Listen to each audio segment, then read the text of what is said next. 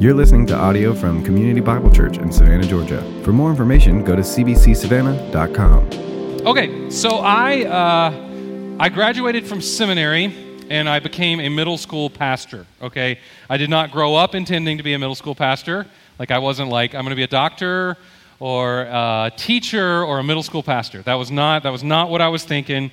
Um, simply, I graduated and there was a girl that I wanted to continue to pursue, and she went to that church, and she lived in that city, and I wanted to stay there. So a position opened up, and I applied for it, and I became a pastor to middle schoolers. And so uh, about a year into that, I was uh, I was there on a Sunday morning. Uh, a new family came. Uh, they were there from Nashville, first time ever, and they were moving, and so uh, they introduced me, and I had to take a wedding gift back. We had just gotten married had to take a wedding gift back to another part of Los Angeles. And I said, well, hey, I'll, uh, let, me, let me grab Zach. I'll take him with me this morning after we're done, and we'll grab some lunch. We'll go take my, we'll, we'll, we'll exchange this gift, and then I'll bring him home. Great, awesome. So we do, we do that. We go off, we have a nice time, get to know him a little bit. I'm bringing him back home, and I say, okay, um, where do you live? And he says, I just moved here. I don't know where I live. What's your address? I don't know. I'm like, okay, well, that's fine. What's, what's your phone number? Sorry, I got nothing. So here I am. I'm in the middle of Los Angeles uh, driving around, and I've got this kid in my car, and he has no idea where he lives. And so, uh, you know, I, I think I actually pulled over, got out his Bible, and by the absolute providence of God, he had an invitation to his birthday party in his Bible. And it had the address of his house there. And so I was able to, I was able to, to get him home. So I go into his house, and his dad, they're setting everything up, and his dad has a, you know, just this really neat recording studio that he's putting together in there. And uh, it turns out he's a voiceover artist, okay? And he's, he's moved here to LA. And uh, so, you know, it, Zach is like, Dad, do your thing, you know? And it's like, I mean, so this guy who's just like sitting there talking to me normal is all of a sudden like, in a world filled with hardship and destruction, one man arises. You know, and it's like, whoa, you're that guy. Like, you're that guy. And it was amazing. And it was amazing how quickly he could snap into it. So, we have been kind of looking at what I would call a preview, a movie preview, right? And movie previews are awesome. And so often the previews are better than the movie. And there's got to be like an art. There must be like some class to this. And you've got the voice and you've got the music. And, you know, my kids, I take them to the movie theater, and every single movie, they're like, I want to see that. I want to see that. I want to see that. I want to see that. And it's good. And you anticipate it. And that's kind of what we've been in in Daniel for these last few weeks. It's, it's been a preview of things to come. And a good preview shows you just what you need to know, but it doesn't tell you the whole story. And, and so it is with Daniel. So it is with Daniel. So we kind of see what the end times are generally going to look like, but there's a lot that God doesn't tell us. So here we are. We're at the end of our study this morning. Daniel went to Babylon as a teenager. By the way, I always think it's interesting. God sends his people out of the land twice once to Egypt and once to Babylon. And both times, he sends a teenager ahead to be to rise up in the government there in Joseph and in Daniel and to take care of his people while they're there. During his time there, his wisdom brings him to the top part of the Babylonian government. Uh, he is able to do all kinds of things to put God's glory on display. And then, beginning in chapter 7, he gets this series of visions about things that are going to happen. And we have these four world kingdoms that are going to come. We have this Antichrist in the form of this little horn who's going to rise up, and he's going to be this major force on the world scene. And then finally, Jesus Christ comes back in this fifth kingdom and destroys all of it and reigns forever. But what's interesting is that as we come to this final section today, Daniel is mourning. He's troubled. He's an old man, and his heart is heavy. And even though he has seen the glorious scope of human history, he is troubled for his people, the Jews. God, what about your people? What, things haven't worked out like I thought they were going to. I've been waiting around for this glorious return and it just hasn't happened. God, where are you? What happens now? And so we're going to see a vision this morning, And, and the point of the vision is contained in chapter 10, verse 14, where the angel comes and says, I have come to make you understand what is to happen to your people in the latter days, for the vision is for days yet to come. So, what we have here this morning in chapters 10 through 12 is a vision specifically related to the Jewish people, and it is one that still has great relevance for the Jewish people today. God is not finished with the Jewish people, He has not forgotten His covenant, his covenant but do not think that it does not have relevance to us, because this is a passage that provides hope to believers in every generation, in every nation, as we await the Lord's return. And ultimately, it helps us understand the purpose of suffering. Why does God bring suffering to people? He brings suffering to the people he loves so that he can draw them closer to himself. Now, this is a massive passage. We're going to do an overview of Daniel 11 uh, 10 through 12 this morning. If I just read it from beginning to end, it would take like half of our time together. So I'm going to just sort of walk through these passages this morning. Uh, but before I do, I, I want, just for your sake, I want to tell you what each chapter is kind of about so that if you want to go back and look at them in more detail, you'll kind of know what's going on. Chapter 10 is the introduction to the vision, and it's, it includes this appearance of the pre incarnate Christ followed by this really interesting description of, an, of the angelic warfare that goes on and that we can't see. And that's, that's where we're going to spend the bulk of our time together this morning. Uh, chapter 11 then gives this really detailed history of the Old Testament, sort of from Daniel's time up to where the New Testament begins. So we could say it's, it's in between the two Testaments, and then it stops abruptly and it gives a detailed description of what's going to happen in, in the end times, okay? And then chapter 12 closes out the book. There's hope, there's triumph, and there's reward for the people of God, okay? So let's dig in. Bear with me. We're going to move fairly quickly through some passages, but y'all, this is a really, really interesting section of Scripture, okay? So let's begin in Daniel chapter 10, verse 1. In the third year of Cyrus, king of Persia, a word was revealed to Daniel, who was named Belteshazzar. And the word was true, and it was a great conflict, and he understand the word, understood the word, and had an understanding of the vision. Okay? So Daniel is at the end of his life. He is serving under Cyrus. Cyrus is the guy who sends the Jews back out of captivity, back from Persia into the land once again. Okay? And Daniel is a very old man. He's probably 85 or 90 years old at this time. He's nearing the end of his life when he has this vision. He says, The word was true, and there was a great conflict. And, and what he means by the word was true is you, you may not believe it, it seems pretty incredible, but what I'm about to tell you is true and it involves a great conflict. And as we're going to see, it involves conflict in heaven, conflict in the past, and conflict in the future. All right, so this is just a passage about all the conflict that is going to rage on until the end of time. Verses 2 and 3 In those days, I, Daniel, was mourning for three weeks. I ate no delicacies, no meat or wine entered my mouth, nor did I anoint myself at all for the full three weeks. So Daniel is in this time of great mourning he does not take any kind of nice things of life no meat, no wine. He, he does not anoint himself with oil. He's an 85 year old man, so this would have certainly taken a toll on his body. But he is in deep mourning. Something is bothering him very, very deeply.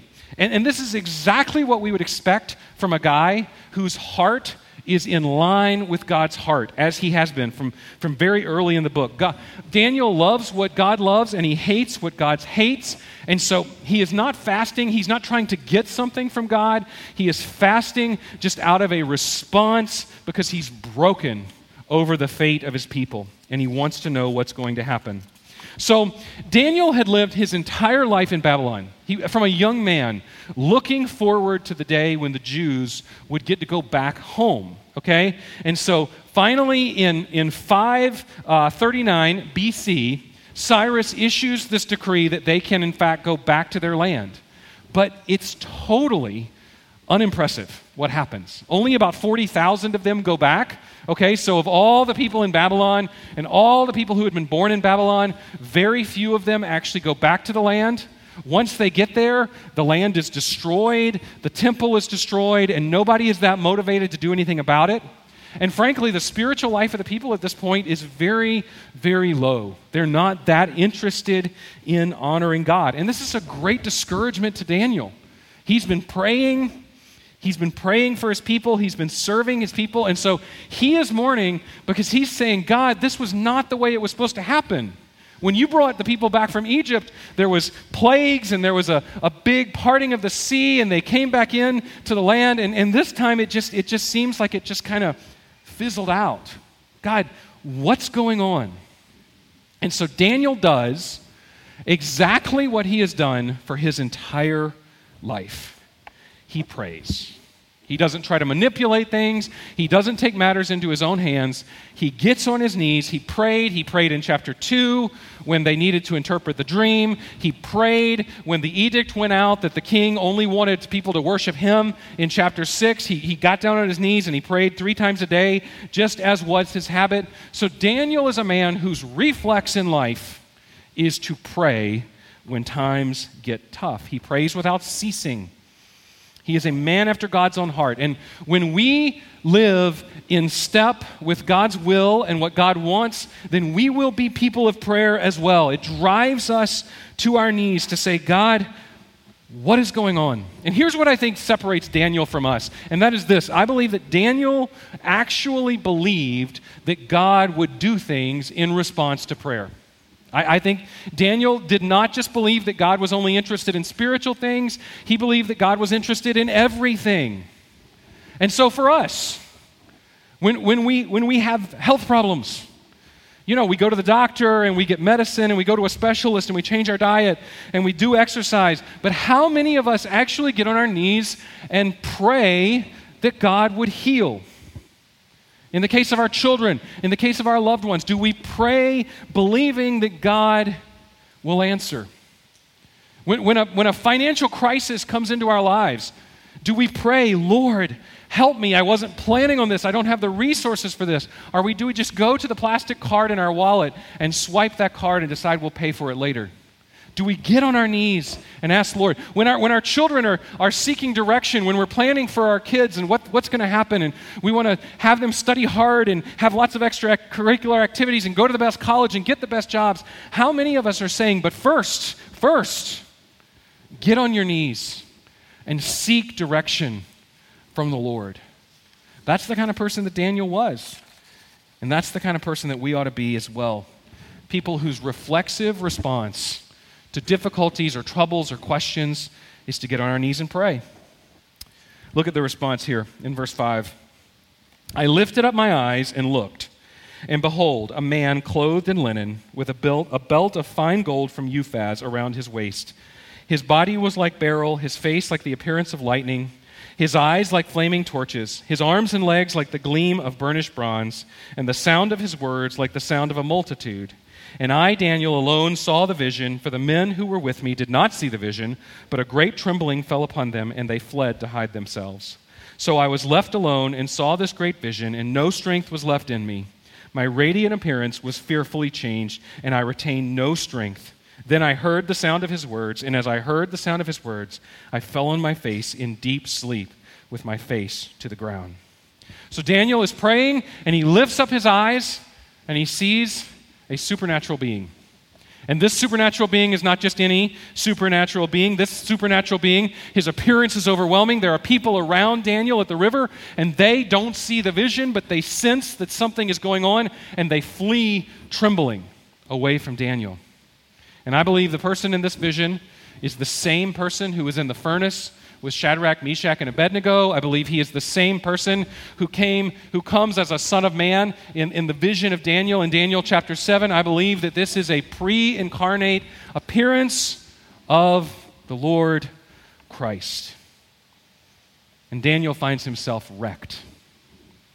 Strength leaves his body. He falls down to the ground in a deep sleep.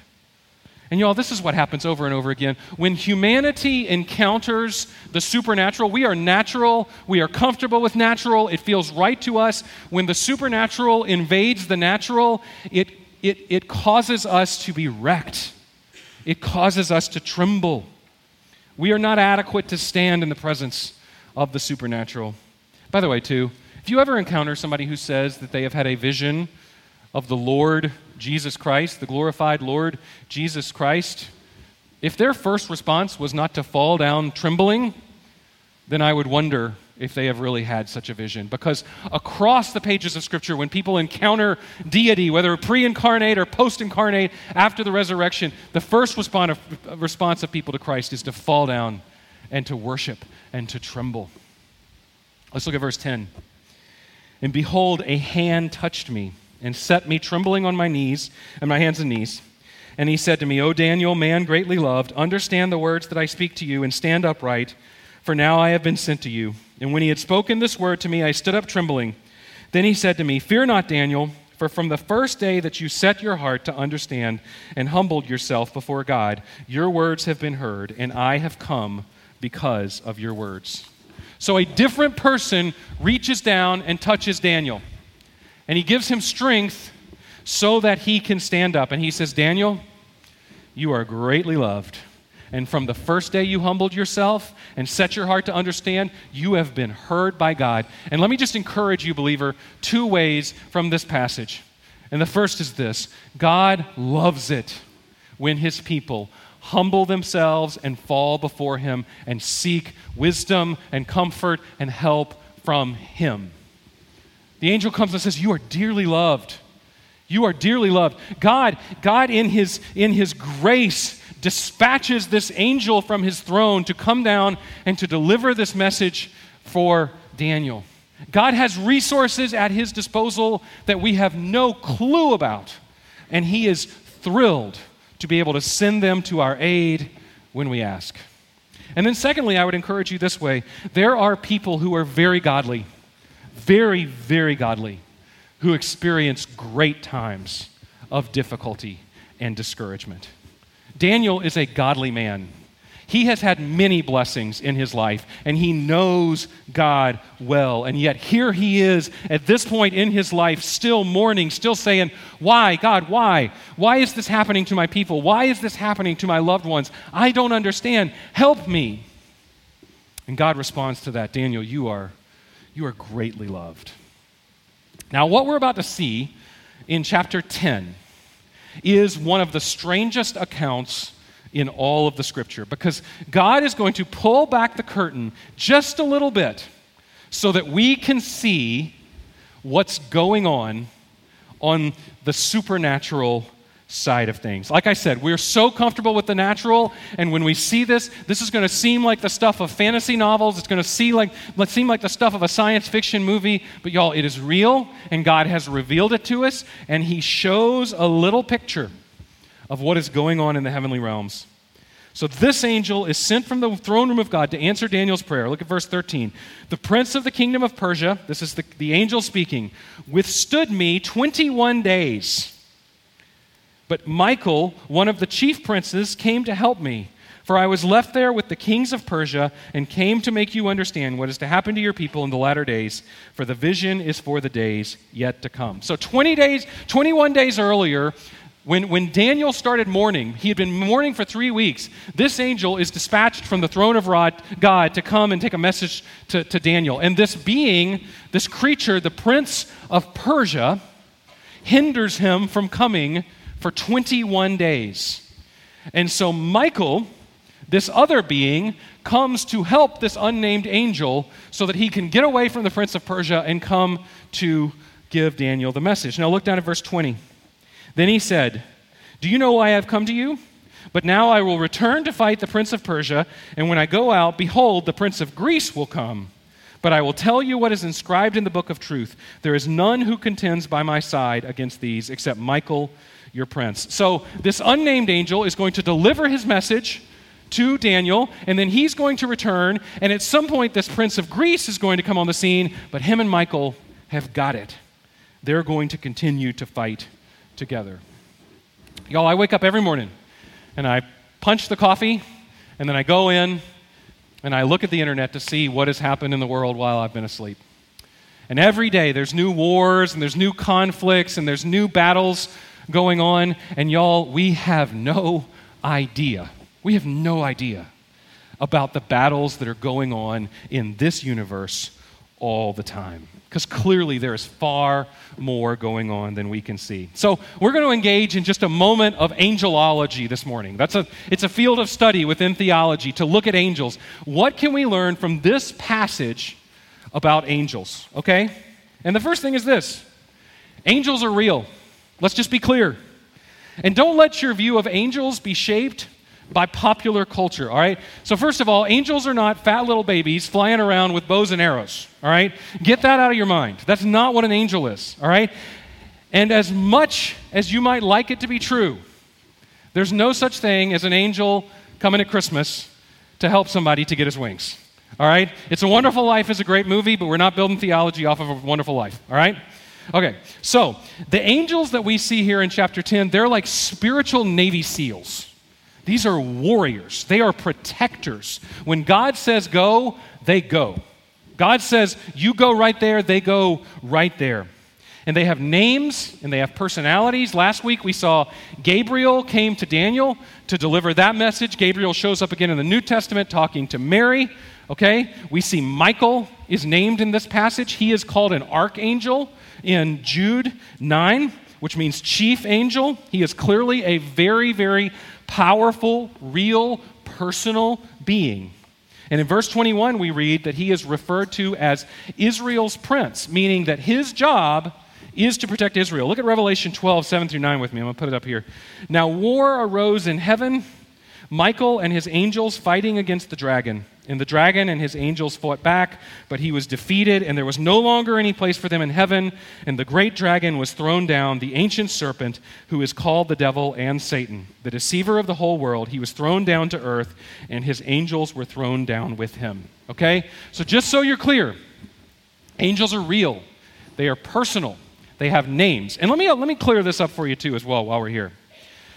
Sometimes I go to funerals, and I'll hear people say, well, Grandma is an angel now, looking down on us. All right? That's not true. All right? Grandma didn't go to heaven and become an angel any more than she went to heaven and became a unicorn. All right? We are humans, all right? Angels are angels. When you die, if you are in Christ, you will go to heaven, your body will be resurrected, and you will be a glorified human. And there will be angels in heaven, and there will be humans in heaven, and you will still be a human being. All right? So, CBC, let's, let's speak biblically on that one. All right? Number two, there are good angels and there are evil angels. Very simply, in this account, we see that there are angels that are opposed to God. We see that there are angels that are helping God. Um, the angels that are opposed to God in the scripture are called demons. Satan was created as an angel and he fell he challenged God's glory. He fell. He took a group of angels with him. They are referred to as demons. Which leads to number three. Angels, then, demonic and otherwise, can be assigned to human human beings and to human governments. Okay, so you have this prince of the kingdom of Persia who is clearly responsible to make sure that God's purposes are thwarted in Persia. Um, at this time, God, uh, Cyrus is sending the people back to the land, so you can just picture that there is a battle in heaven raging as, as the prince of Persia tries to stop that. Uh, verse 20 says this prince of the kingdom of Greece is going to arise soon. We can assume there would be a prince of the kingdom of Rome, there's a prince of Russia, there's a prince of the United States, there's a prince of Finland. For all we know, there are these angels who are assigned to these, these evil angels who are assigned to thwart God's purposes in these places. It's several times in the scripture, too. These are uh, demons are referred to as idols or gods of the nations, which means to me that when a nation worship is, worships a false god, they are worshiping these, these angels, these fallen angels that are, that are assigned to thwart God's purposes and to draw his glory away from the true God. All right? But there are also good angels, and they are assigned to help God's people. Michael is an angel who is assigned to help the Jewish people. And Daniel is receiving this message at this crucial time in the nation of Israel. So I'm confident that Michael continues to fight this day on behalf of the people of Israel because he is their angel. Okay? Number four, There is an invisible war going on that we can't see that involves angels and believers. All right? So in Ephesians 6, 6, Paul tells us to put on the full armor of God. Why? Verse 12 For we do not wrestle against flesh and blood, but against the rulers, against the authorities, against the cosmic powers over this present darkness, against the spiritual forces of evil in the heavenly places. So, y'all, we are weak. We are natural. We are weak. Angels are supernatural. We have no power compared to them. But Paul says, that we can have everything that we need in Christ to arm ourselves, to defend ourselves, so that we can stand firm. The weapons of our warfare, Paul says, are not fleshly, but they are divine to destroy strongholds. So when we put on the armor of God, the, the belt of truth, the breastplate of righteousness, the shoes of the gospel of peace, the shield of faith, the helmet of salvation, the sword of the Spirit, which is the word of God, when we put those things on, then we are preparing ourselves to go out into this very real spiritual battle. And it exists. And Daniel is a warrior in this battle. He is 85 years old, but he is fighting on his knees. He lives a life devoted to prayer, and he ensures that he is protected against these supernatural forces. And y'all, it is so important. Satan wants you to think that you are not in danger.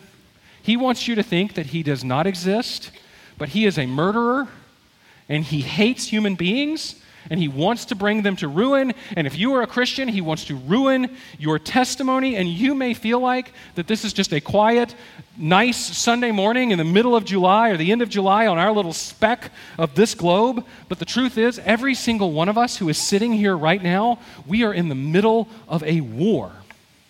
And you are either fighting with the weapons that God has given you and arming yourself with His armor, or else you are a sitting duck waiting to be defeated by a very real enemy. So we get this little peek into the battle. And Satan would love you to think that there is no battle. And so we must carry on in faith, believing that there is far more going on than we can see, which leads to one final point, and that's this God's angels act on behalf of believers. I happen to believe in guardian angels. Maybe that's a little weird to you, but I, I, believe that we have angels who are assigned to us to protect us as individuals. Listen to what Jesus says to his disciples in Matthew 18 See that you do not despise one of these little ones, for I tell you that in heaven their angels always see the face of my Father who is in heaven. So children have angels, and their angels see the face of the Father. So why would we not believe that there would be angels assigned to us as well. And all of this is encouragement to us as the people of God. We don't fight alone. We don't know the kind of battles that are going on beyond what we can see, but God has people, has angels there to protect us, to care for us. And I have so many questions about all this, don't you? I mean, we're told very little. How did this prince of the kingdom of Persia slow this, this unnamed angel down? How did that work? And if angels don't have bodies that can be killed, what, what kind of warfare is going on? But you know what else the Bible says? And this is really cool. This kind of gets back to the whole we don't become angels things. The Bible actually says that angels long to know what it is that we experience. Like, there is an intimacy that we are enjoying with the Father, that He has poured out His grace to us through His Son, Jesus Christ, that angels are like, the Bible actually says they want to know more about that. And they're in here and they're right now, they're watching. They're watching as this whole thing plays out as God puts his glory on display throughout all the universe. So, what is the message? We already looked at it. Verse 14 I came to make you understand what is to happen to your people in the latter days, for the vision is for days yet to come. This is God's answer to Daniel's prayer and he's going to tell him what's going to happen to his people. All right? So that brings us to chapter 11. Whoa. Now, this may be the fastest that we ever go through a chapter here at CBC. And it's a long chapter, and we're going to spend just a couple of minutes with it. Um, chapter 11 gives a detailed account of history as it relates to the Jewish people. And you've got, peop- you've got names in this chapter. They're not named, but they're in the chapter. People that you would recognize. Xerxes was, was the king of Persia, and he's, he's the dude who was involved in like the battle with the 300 at Sparta. You've got Alexander the Great, who you've heard of. Cleopatra is, is alluded to in this passage. And then it comes down to a guy named Antiochus Epiphanes, who we talked about last week, who's like the Hitler uh, of the intertestamental period. And all he wants to do is just destroy the Jews. Okay? And, and a little key to what's going on here is found in Daniel 11, 34 and 35. It says, When they stumble, they shall receive a little help, and many shall join themselves to them with flattery, and some of the wise shall stumble, so that they may be refined and purified and made white until the end of time, for it still awaits the appointed time. And the point here is just this the history of the Jewish people has been a history of struggle and difficulty.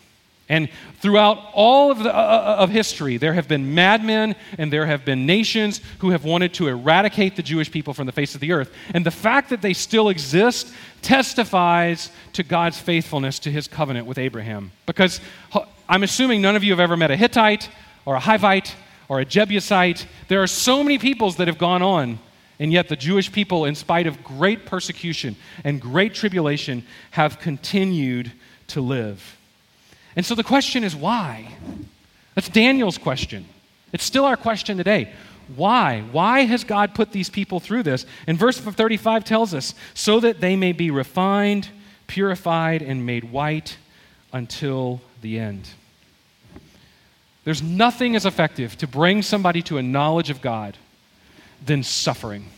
And suffering that seems so bad for us has as its goal to bring us to the end of ourselves, which brings us to a knowledge of Jesus Christ. And y'all, this passage predicts that there will be more to come because after verse 35, it switches over and it talks about a future in verse 36 that goes to the end of the chapter of this Antichrist who is coming and he is going to bring more tribulation. He is going to unleash a war on the Jewish people that will be unlike anything. As hard as it is to believe, he is going to unleash a war on the Jewish people that will be unlike anything that we have ever seen before. Which brings us then to chapter 12. Because the book of Daniel ends with hope. There's hope for Daniel, there's hope for the Jewish people, and there's hope for us. And so, in order for us to endure to the end, we have to have hope. So, Look quickly at uh, Daniel chapter 12, verse 1. At that time shall arise Michael, there he is again, the great prince who has charge of your people. And there shall be a time of trouble such as never has been since there was a nation till that time. But at that time your people shall be delivered, everyone whose name shall be found written in the book. So at that time, when things are the worst, when, when things are worse than they've ever been, there's going to be a time of trouble like there's never been before. Nobody's ever seen any time of trouble like this. That norm, that's the time that we normally refer to as the Great Tribulation. And Jesus references this same passage uh, when, he, when he talks in Matthew 24. He says, So when you see the abomination of desolation spoken of by the prophet Daniel standing in the holy place, let the reader understand. Then let those who are in Judea flee to the mountains. Let the one who is on the housetop not go down to take what is in his house, and let the one who is in the field not turn back to take his cloak. And alas, for the women who are pregnant and for those who are nursing infants in those days. Pray that your flight may not be in winter or in Sabbath. And then there will be a great tribulation, such as not been from the beginning of the world until now. No, will never be. And so Daniel says at that time, in the midst of that great tribulation, Michael will again come to the aid of his people and he will defend them and there will be that one final battle. At that moment, when the Antichrist and Satan think that they are finally going to eradicate God's people, and they're finally going to make it clear that God's covenant was not true, Michael is going to arise, and the people of Israel will be delivered. Look at Matthew 24, 29 and 30. Immediately after the tribulation of those days, the sun will be darkened, the moon will not give its light, the stars will fall from heaven, and the powers of the heavens will be shaken. Then will appear in heaven the sign of the Son of Man, and then all the tribes of the earth will mourn, and they will see the Son of Man coming on the clouds of heaven with power and great glory. So at that time, the people will be delivered, there will be redemption, which will be followed by verse uh, number two, resurrection. Look at verse two. Many of those who sleep in the dust of the ground will awake, those to everlasting life, these to everlasting life, and others to disgrace and everlasting contempt. You know, a lot of people think that the, the Old Testament people didn't have any concept of resurrection, that that was new to the New Testament, but it's not. They, they believed in a physical body, bodily resurrection. And Christian, this is our hope as well. Like, this is what we proclaim. Y'all, we have a general, a king, and we are engaged in a battle. But you know what the amazing thing about this king is? He can raise people from the dead. Y'all, if we believe that we have a king who will physically, literally raise these bodies up, then, then, then we can do anything. Imagine knowing that even if you die, you will rise again. That is our hope. That is the truth of the scripture. Death is not the end. And so Daniel, Daniel himself anticipated a day when he would rise again. And then finally, when he would be renewed and rewarded. Verse 3 Those who have insight will shine brightly like the brightness of the expanse of heaven, and those who lead the many to righteous like stars forever and ever. Y'all, there's going to come a time when the redeemed will finally be set free. And y'all, we will be able to do what we were created to do, which is to bring glory to God. That's what we were created to do. Human beings were created to enjoy bringing glory to God. We have no intrinsic glory. We have no glory of our own. And what this passage, is saying is we will shine like the stars in the heaven. The, the stars, Psalm 19.1 says, the heavens declare the glory of God. We will be like the heavens, and we will be like mirrors reflecting God's glory as we live forever enjoying all that He has created us. Y'all, the fall of man caused us to worship the creature rather than the Creator.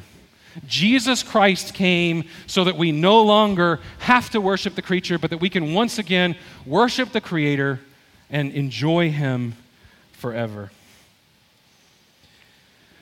Whew. Maybe it will make you feel better to know that Daniel has a lot of questions at this point. Daniel 12:4. But you, Daniel, shut up the words and seal the book until the time of the end. Many shall run to and fro, and knowledge shall increase. And then down in verses 8 through 10, I heard, but I did not understand. That's Daniel speaking. And then I said, Oh, my Lord, what shall be the outcome of these things? And he said, Go your way, Daniel, for the words are shut up and sealed until the time of the end. Many shall purify themselves and make themselves white and be refined, but the wicked shall act wickedly, and none of the wicked shall understand, but those who are wise shall understand. Daniel wants to know more. What, what does all this mean? And over and over again, twice in the chapter, the, the angel says, Daniel, shut up the book. And what, what does it mean when he says shut up the book? It doesn't mean put it away or hide it, because here we are, we're reading it today, and we're trying to understand what it means. But here's what I think it means when he says shut up the book put it, put it in the scripture. And people like us, all through the centuries, will will study this book. And, and because we don't see everything that's going to happen, it won't be entirely clear for us. But one day, things are going to start to happen supernatural things, amazing things. God's things are going to start to happen in this world again. And some man, many men, many human beings all over this world are going to start to wonder what does this mean? Jewish people are going to start to say, What does this mean? And they're going to remember that they have a copy of the scriptures somewhere in a box in the attic, and they're going to go get that copy and they're going to open it up to the book of Daniel. And this, this book that seems so obscure to us right now is going to be used by the Holy Spirit to help them understand the things that are going on and to lead them to a knowledge of the real, true Messiah that this entire book points to. So, yes, there is much of this that is difficult to understand. But I believe a day is coming when Daniel and the book of Revelation will make a lot more sense. And don't get me wrong, I think that we should devote ourselves to studying these things. But there's a day coming when we can know that it will be clear and understandable. All right, we've done a lot of work today. We've covered a lot of ground. I want to make two quick applications right here at the close. Number one, not all of God's word is easy, but all of it's profitable. Not all of God's word is easy, but all of it's profitable. These last few weeks have been a challenge. They've been a challenge to, to preach. I, I, I got to tell you, Bill and I, probably like over and over again these last three weeks, we've like been on the phone with each other saying, man, I mean, I, I understand what it says, but I just, I can't even think about how I'm going to package this and how I'm going to explain it. So as, as much as it's been hard maybe for you to hear, it's been hard for us to preach. Most of the time when people preach through Daniel, they chop it, stop at chapter 6 because this stuff is hard. But we believe Paul's words in 2 Timothy 3:16 where he says all scripture is breathed out by God and is profitable for teaching, for reproof, for correction and training in righteousness, that the man of God may be complete, equipped for every good work. So we believe that God he gave us the scripture and that it's all profitable. I would even say, you know, this is a limited amount of material. It may seem huge to you, but God could have written volumes but he gave us this. And he gave us this section of Daniel for a reason. And also, this you have inside of you, dwelling all the time, the Holy Spirit, who is the author of this book. And he can help you understand, even in the difficult passages. So, if we're going to say we don't study sections of the Bible because we just don't think we can understand them, that's not a statement of humility. That's a statement of doubt about the Holy Spirit's ability to illumine our minds to the things that God has given us. All right? So I hope that you will take this study of Daniel as an encouragement to venture into other areas of the scripture, maybe that you've found daunting, but there's so much gold to be mined out of those areas of the scripture. Secondly, this God's ways are not our ways. God's ways are not our ways. And if you're like me, you're, you're mixed at this point in the study with a sense of like wonder, but also a sense of bewilderment. Because there's some really exciting and cool things that are revealed to us in this book, but it's also surrounded by suffering and tribulation. And so Daniel 10 through 12 is a vision about how God uses suffering to purify his people, the people that he loves very much, and to bring them to himself. So if you're here this morning and you're suffering, you're having great difficulty in your life, in the lives of your loved ones, just looking at the world in general, let me encourage you as we close. Number one, you have a great resource in prayer. You in prayer can do battle in the universe. And we've seen that this morning. We've seen that there are real angelic beings who minister to us in unseen ways even as we suffer.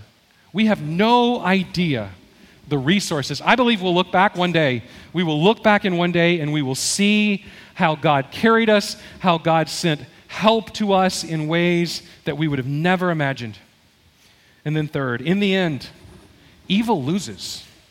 Evil loses and righteousness wins. And so the scriptures would call us to join with all the saints, Daniel and others, through all the centuries and endure and trust and pray and look forward to the day when all will be made right. And finally, allow your suffering to have its perfect result to draw you to Jesus Christ. Because if your suffering draws you to Him, then it has put you right where God intends you to be. Let's pray. Our Father in heaven, again, we thank you. We thank you for the mysteries that are contained in this book. God, some of this just makes me want to know more, makes me want to know more about what's going on behind the scenes, and yet you have revealed certain things and you have kept certain things hidden from us. And so, Lord, we trust you. We trust you with the things you have revealed. We trust you with the things that are still secret. Lord, may these things move us to cherish Christ more. God, may we not love this world. Father, would you help us? Would you help us to endure to the end together as your body, the church here at CBC? We pray in Jesus' name. Amen.